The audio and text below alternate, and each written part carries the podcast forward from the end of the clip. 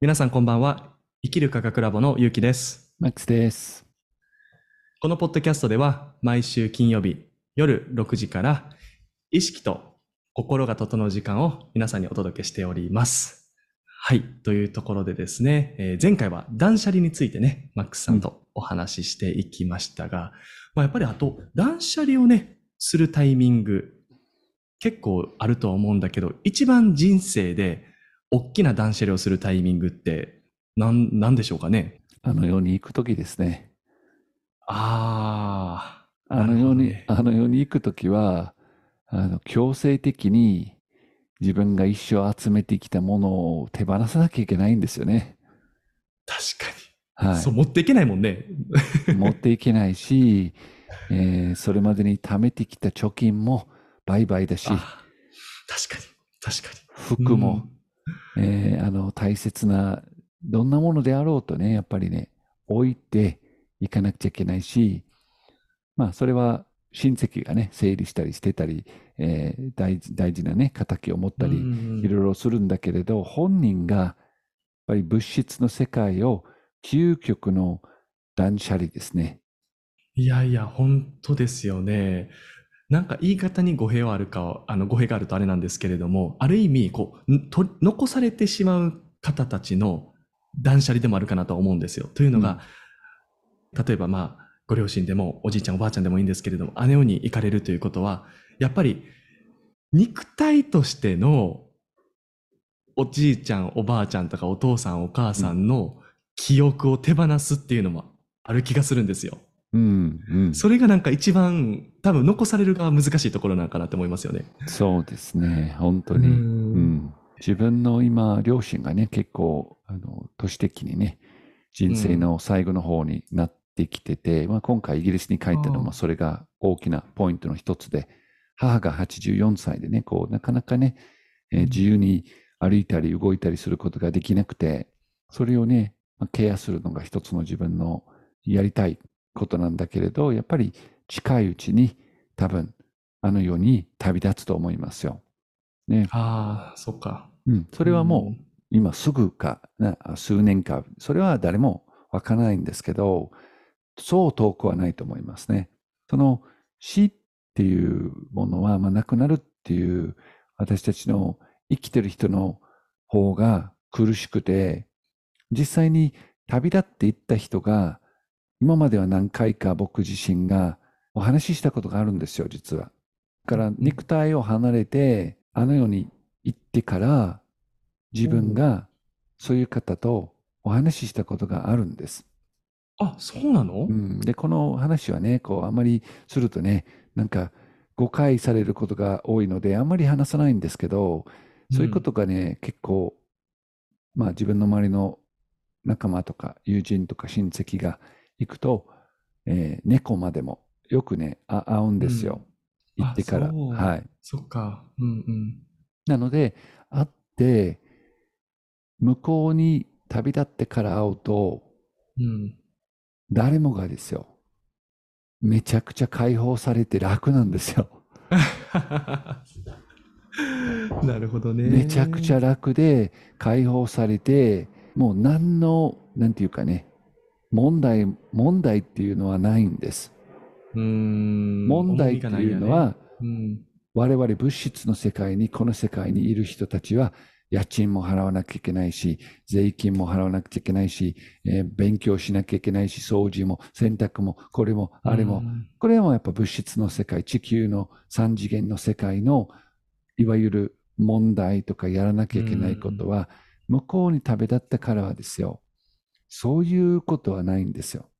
ああ、なるほどね。解放されるんです。うんうんああ、やっぱりこう、それを聞けると、残された側、あの、残された方たちはすごく気が楽になりますよね。だってこう、う亡くなられた後は、やっぱりこう、解放されて軽くなって、もう言ったらもうめちゃめちゃハッピーなわけじゃないですか。うんあの、一度ね、面白い、えーっと、実験をですね、させられたことがあったんですよ。これは本当に、あの、遺書としてやれっていう形でね、僕、うんあの、母親と一緒に、あの、はいやってたことなんですけれども、亡くなられた方がいらっしゃって、その亡くなられる前に、タイムエバーっていうね、意識を測定する機械を使ってですね、彼のエネルギーの状態をもうモニタリングしろと。はい。言われたんですよ。だからまあ、あ、そうですかということで、じゃあやらせていただきますということでやらせていただいたんですけれども、そうするとね、面白いことがやっぱり起こるんですよ。というのが、亡くなられてから1日、2日、うん3日、4日って経っていくたびに、どんどんどんどんエネルギーが整っていくんですよ。何もしてないのに。うん。うん。で、最終的に40、9日目、四十九日ね、うん40、9日目に全部100%になるといううんエネルギーが。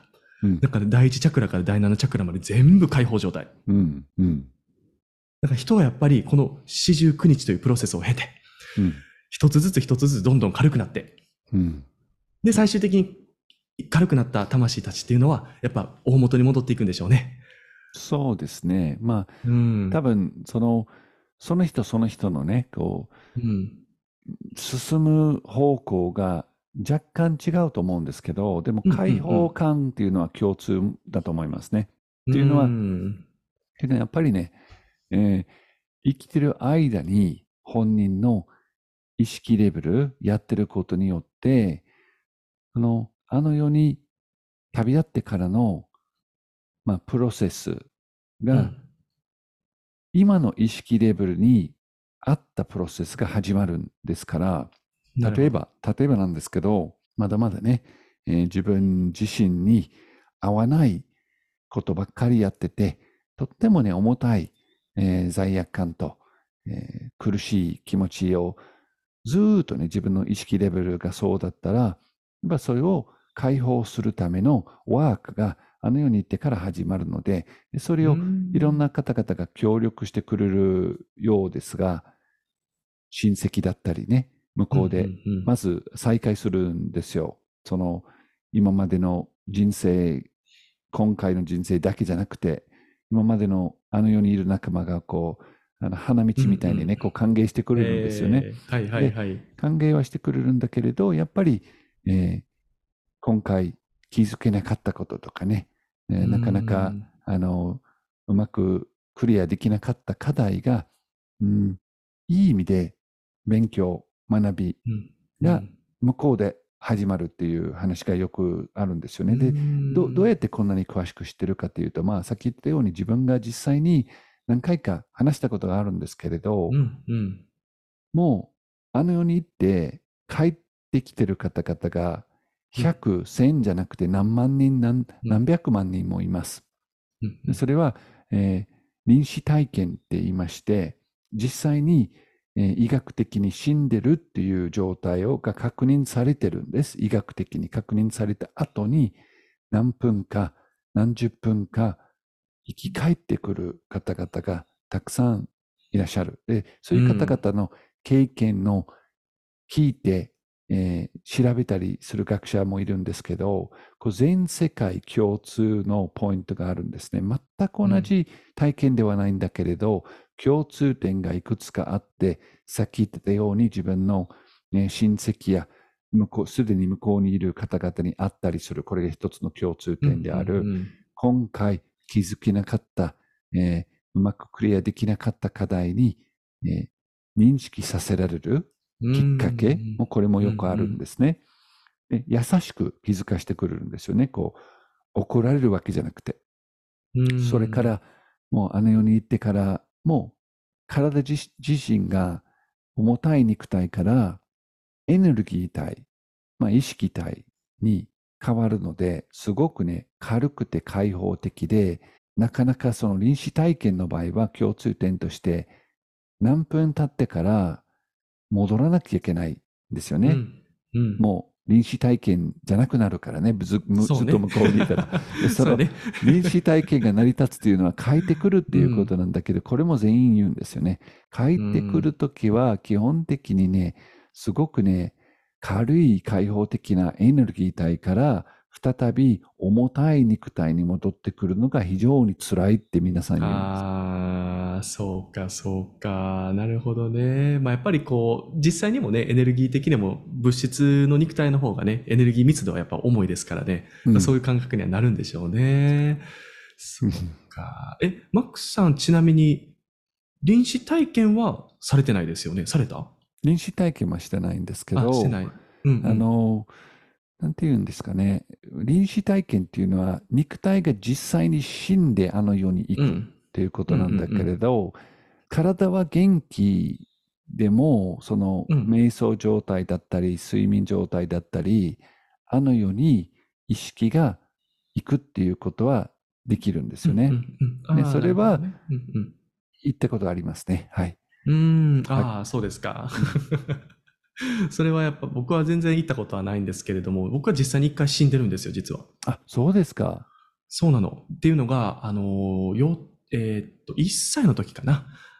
赤ちゃんがかかるあらありとあらゆる病気にかかってた時期があったんですよ。それが。で、はいその時にもう心臓が本当に止まってお亡くなりになりましたと。でも、息を吹き返したっていう。うん。でもまあ、やっぱり1歳ですからね、何にも覚えてないわけですよ。うん。でもうん一度やっぱりこう死んでることはあるみたいでして。うん。うん。そう。ただなんかその時に何、何かはあったんかなとかって思ったりもするんですけど、結局ね、別にだからといって何かがあったとかっていうのはなく、うん。うん。ただでも一つだけ、あの、まあなんかね、それこそとあるあの、まあ霊能者みたいな方にね、その話をしたことが一回あったんですよ。うん。で、それでこうチャネリングしてもらって、教えてもらったのが、もうなんかとりあえず、この地球上に戻るっていう何かこう、強い意志があるみたいで、それが理由で戻ってきたっていう。はい。だからどうやら何かやることがあるみたいです。やること、やることですよね。やることですよね。やり、やりたいことをやっぱり持ってるんですよね。うん。ねここでね、この話を聞いてるとね、こうちょっと、より科学、より物質な方はね、ちょっとこう話が今回ぶっ飛んでるかもしれない そうね。と、ぶっ飛んでると思ってるかもしれないけれど、これがね、本当に臨死体験のエビデンスはかなりね、大きくて、うん。えー何回か、その、例えば、手術を受けながら、ね、じ事故が起きて、その手術を受けながら、もう亡くなっちゃったっていう方が、その後、戻ってきたときに、死んでから起きた、その、手術の部屋や医者たちがやってたこととか、言ってた会話とか、例えば廊下にいた親戚がどの様子だったか、こう体から抜けるとね、見えるんですよね、上から。上から見えて、あのように旅立つ前にですよ、この世をちょっとこう確認して、よくね、よくあるんです。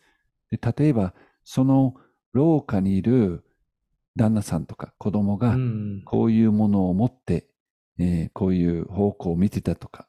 で、それが帰ってきてから確認すると、もう100%その通りになってるんですよね。うん。ねそれは絶対に手術受けてる最中に実際に死んでる状態だし、知ることは、知ることはありえないんです。っていうのは、五感、五感がないわけですよ。死んでるっていうのは。肉体が死んでるっていうと、五感が作動してないっていうことです。うん脳が作動してないっていうことですから、その状態の中で、そういった会話だったり、ものを見たりすることは、やっぱりエネルギー体であるっていうことを、これも、そういうとこで働いてる医者さんたちも、特に亡くなって帰ってくるね、臨死体験者の方をこう実際に会ってる方々は、大体あの世が存在するっていうことを信じるようになるんですよね、最初は。信じてなくても。うん。何回も見てるうちに。うだねうん。これがね、一人の医者さんが、ある時、一日3回、そういうことがあったんです。っていうのは、事故が起きて、本事故が起きてね、交通事故とか自分がその、そのとこで働いてたので、一晩の間に交通事故が3つ起きて、そのか入ってきた方がもう死んでる状態から、心臓も停止してる状態からうん生き返らせて、何分か経ってから生き返らせて戻ってきてる。一日でね、うん3人ともうん帰ってきた時の最初の言葉は何、何だと思いますか？え、え、なんやろ？え、ただいま？それだと、それだといいですよね。あの、3人とも、その医者,、うん医者に向かって、うん。なんでって言うんですよ。あ、なんで戻したんやって。そう。そういうこと？ああ、な怒って、3人とも怒って、うんなんで戻したと。うんうんうんめちゃくちゃ開放的な素晴らしいところにいたのに、この痛い、辛い、重たいところになんで連れ戻したと。そうですか。その医者さんがザック・ブッシュというんですけれど、うん。まあ、結構活躍してる方なんですが、その仕事を辞めたんですよね、その、うんその係を。うんうんうんなぜなら、なん自分が一生懸命やってるのに帰ってきてから なんでって怒るわけですから確かに確かに。違うんじゃないかなってその人が思うようになったわけですよ。なるほどね。ううんーん、そうか、そうか。でもなんか帰ってくる方々も、こう、帰る、やっぱり理由というか意味があるというかね。そうです。そうです。それも、うんだからこそそ帰れる。うん。それも基本的にその臨時体験者が言うんですよね。向向こうになんかちょっとこう漫画みたいなんだけど、お前はまだだみたいなこう誰か親戚が言ったりとかね、大声がこう、ね、言ったりすることがあるらしいんですよ。いや、やっぱそうだと思いますよ、本当に。お前はまだだ、やることがあるんだみたいなね、こう、シュッてね、帰ってくるらしいんですよ、本当に。もうえ映画というかアニメのような話ですよね。うんもうアニメ本当にアニメの世界ですねはいうんでもなんかいつも思うのが、アニメって、あの、遠からず近からずというか、結構的を得てるのが多いなと思うんですよ。多そのいですね。世界の本質というかね。そうですね。うん、本当の部分をよく出してるなと思うんですけれども。でもやっぱあの、さっきの話じゃないですけれども、まあ、日本のね、やっぱりお医者さんとか看護婦さんの方とかっていうのもね、やっぱり病院に勤務するじゃないですか。特に夜勤。うん。夜勤ね。もう、心霊現象当たり前なんですよ。ええええもう足音聞こえるわ、もうドア勝手に開くわ。うん。もう、そんなの普通すぎて、慣れるんですって。うん。うん。ね。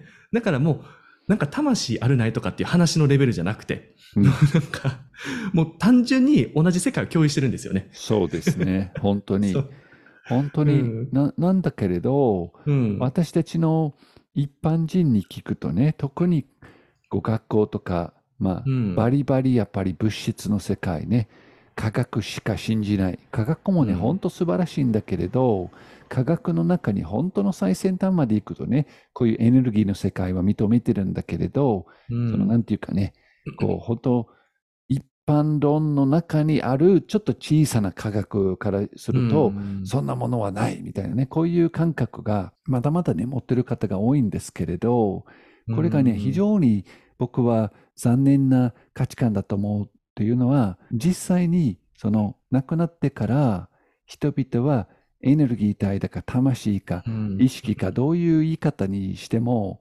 存在し続けてるというエビデンスはかなりあって、うん。ねそのエビデンスっていうのはもういっぱいあるのに無視するっていうか、それがない、ね。ないことにしたいっていうのは、これが非常にね、残念なのは、結局、生きてる間に物質っていうか、物、物質にばっかり意識を向ける傾向を作るんですよね。で、もし、ねもし我々は魂イコールエネルギー体イコール思考と感情がベースであって、今その思考と感情がこの肉体をえ使ってこの三次元の世界で何かの体験してるっていうものの見方を持つとしたら違ってくるんですよね。価値観が本当に本当に。もっと物事をこう深く見えるしね。はい。うん。まず死死に対して変わると思うんですよね。でっていうのは、うん今、ね自分の両親2人ともだけど、特に母はね、やっぱり肉体的に弱ってきてるんです。うんその肉体的に弱ってきてて、えーいつかは、それが今すぐか、ね、こう、どれぐらいの期間か、誰もがわからないんだけれど、まあ、遠くないうちに多分、あのように旅立つと思うんです。で、僕は実際の経験もあり、その勉強の中にも、それこそ物理量子学、量子力学もそうだし、臨死体験の勉強もそうだけど、不安はないんですよね。うんもう、あの世に行って、に重たい肉体から解放されて、なお、あの世に行ってからも、何らかのコミュニケーションは取れることも分かってるから、うん。不安はないわけですよ。でそも、うねうん。そういう感覚が全くない方、もう物質ばっかり見てて、人生は一度きりだと思って、あとは何もないとか、わからないっていう感覚が強いと、苦しいんですよね。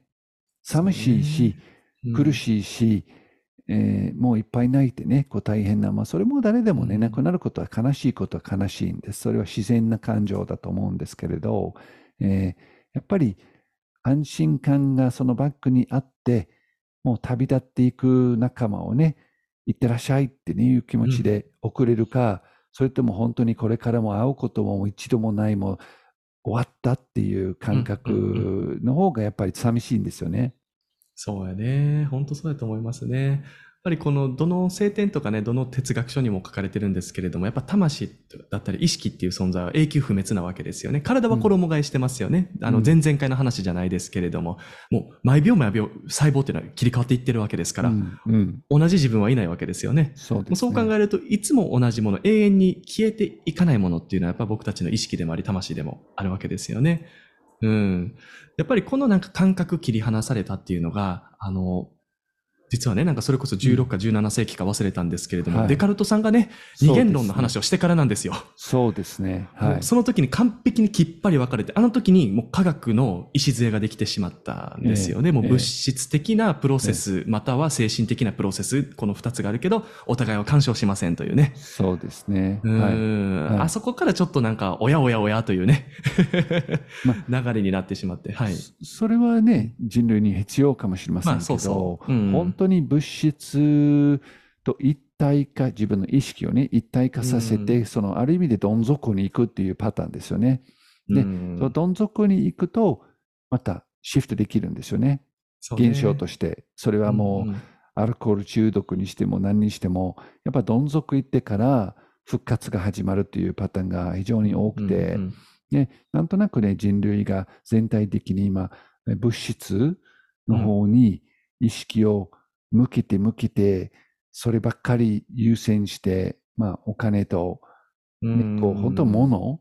で、もそれは、物はね、楽しんだらいいんですけど、それがうん。全てでも何でもないんですから、で、その感覚が再び意識の方に向け始めてると僕は感じるんだけれど、うん。まあ、まだその、この数百年の間に、うん。まあ、今の我々の文化の中に、やっぱり物質、肉体、う物んに、の執着から少しずつこう、より意識に、エネルギーに向けようと今してる感覚があります。うんうんうんそうよね。僕もその感覚はすごくあって、それこそ量子力学っていうね、あの、物理学が出てきた時っていうのが、実は量子物理学の礎になる、あの、それこそ放射線のうん発見があった時期と、フロイドが心理学をスタートさせた年っていうのが全く一緒なんですよ。うん、うん、そう。だからなんかそのあたりからやっぱり、この分離からまたこう、精神と物質の統合っていうのが始まってるのかなっていう感じよね。ただやっぱりその過程の中でも、先ほどマックさんがおっしゃったみたいに、もうそこの底をね、経験しないとこう人はこう戻っていこうと思わないから、多分その底の底をね、そろそろ僕たちはこう、そろそろとかもう経験ししてる最中なんかな、今。どうなんや最ろ中な気がしま最中かなすね。そうよね。うん最中な気がします。で、その中に、えー自分が一度だけの肉体ね、うん。まあ、今一度だけのネクタイと思い込んで、一度だけのネクタイイコール自分、ね。うん。ね今の自分の性、ね、男性か女性か、経済状況、こういう、僕は日本人だ、僕はイギリス人だって、うん。このアイデンティティはね、もう一つの役として自分が今、うん。こういう芝居に出て、その芝居を楽しんだらいいと思いますけど、うん。その芝居の中に自分の役がもう自分だと思い込んでしまって、僕は男性でイギリス人でこうで、この年齢でこうだ、ああだこうだ、ああだっていうのはやっぱりね、え苦しいことが生まれるんですね。うんど、どこが苦しいかというとね、どうしてもね、そこに物質と物に比較すると、まあ単純に20歳の人が自分より若いんでいいんですよね。うんうんうんそそれ一度きりで行くとね、一度きりで行くはいと、20歳が後が長いし、その若い肉体を持って、自分よりいい立場にいるわけですよ。そうやね。ねうんお金は自分より持ってる人がいると。ねえーもっと自分よりかっこいい人がいると、これがいいと、うんうんもっと筋肉の、何でもね、その自分より自分がおベンツ乗ってれば、隣にベントリーがやってくるとね、悲しむんですよ。なるほどね。確かに確かに。と隣がまずトヨタで、自分が並ぶとおベンツだからちょっと。なんか膨らむんですよね、プライドがは。いで、その隣にベントリーが来るとまだ縮むんですよね。はいはいはいはいはい。だから、このゲームにうん自分がもう100%自分だと勘違いするとやっぱり苦しいことが多いんですよね。で、特に死が近づくと、それとも自分が大切にしてる人の、ね、旅立っていく時期が近づくと、やっぱり苦しいんですよねう。んうんうんうんそのエネルギーの感覚を小さい時から持ってて、まあ、それこそ呼吸法だったりね、他のやり方だったり、そのただただ理論だけじゃなくて、ね、哲学だけじゃなくて、自分の中にエネルギーの世界、うん。ハートの世界、まあ、エネルギー、エネルギー体そのものの実感を持ってる人は、ものすごく楽に、その肉体を手放していくことに対してうん。捉えられるんですよね。無理やり、うん。無理やり大丈夫だ、大丈夫だじゃなくて、ごく自然にそのシフト、肉体からエネルギー体へのシフトは捉えられるようになってくるんですよね。なるほどですね。まあ、それこそ死を直面するっていうのは最大の断捨離ということでもありますよね。自分の肉体そのもの、自分のアイデンティティを手放すというところですけれども、それもやらなきゃやらなきゃではなく、安心して身を任せるというのがポイントということですよね。まあ、バカダット聞いたでもよく書いてあるんですけれども、あの、死に際が一番実は大切と。うん。ね、うん生きている間、どれだけこう悪いことをして、物を盗んで人を殺したとしても、この死に際というものが一番大切。そこで悟ることができれば、実は魂というのは消化していくことができる。うんこの、あのー論じてる部分がですね、危なすぎて、実はロシアでは禁止になってるという。あ、そうですか。そうなのよ。ロシアではバカだと聞いたらダメなの。あの、本当に変な思想を植え付けるものになるから。はい、はい。そう。でもこれも本当にどういう意識の状態でその話を捉えるかっていうのが、あの、ベースにありますからね。うん、うん。そうなのよ。一歩間違えるとね、危ないから。そうですね。まあ、ででも、やっぱりね、僕は、この、生きてる間に、今、肉体を持ちながら、エネルギーの感覚、エネルギー体を感じていくワーク、皆さんおすすめです。このポッドキャスト聞いてる方々ですね。それは、絶対、僕のやり方とか、そんなこだわりはないんです。どんなやり方であろうと、肉体からエネルギー体に自分の意識を向けて実感の持てるようなエクササイズが非常におすすめです。そしたら、うんめちゃくちゃ楽に、めちゃくちゃスムーズに自分自身の死に対してもそうだけど、うん周りの方々が例えば亡くなった時に悲しいことはね、自然です。けど、うんそれが長引いたりね、すごくね、大げさに自分の気分が長いこと落ちたりする必要はなくなるんです。うん。本当まさしくそうだと思いますね。うん。じゃあそろそろ、はい。はい、呼吸法の方に入っていけたらなと思いますが。そうですね。呼吸法をしましょうで、呼吸法の中にほんのちょびっとだけど、自分のエネルギーである自分のね、に触れましょう。はい。じゃあ目を閉じて、自分の呼吸に意識を向けます。スローな呼吸。一つ一つの呼吸を味わって、体を安心させて、両手を胸の上に乗せます。胸の中心ポイントに意識を向けて、ハート、